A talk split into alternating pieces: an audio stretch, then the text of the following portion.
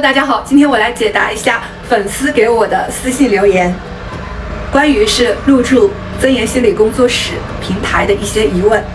好，第一个问题，老师你好，我是新手心理咨询师，我想积累咨询经验，不知可否加入你们？呃，我的回答呢是这样子，就是你是新手的心理咨询师，呃，我不知道你有没有证，你的证书是怎么样的？同时呢，就是呃，你的工作经验有没有地面咨询的经验？加入我的平台呢，首先我需要你是有心理咨询师的资格证的证书，同时呢，你是一个优秀的斜杠青年。好，第二个问题是，我是南昌的一位三十二岁的男生，我的特长是治疗附体病，希望可以加入你的团队。呃，我想对这名男生说，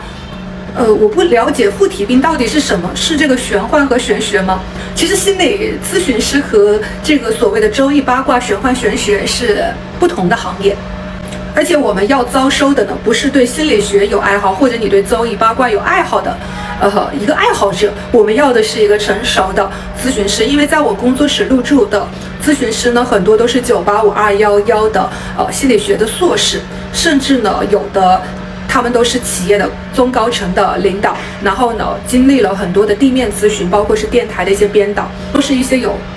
专业经验的咨询师啊，并不是说你感兴趣你就你有证你就可以来入驻了。当我自律，人生无敌。我是心理咨询师曾岩老师。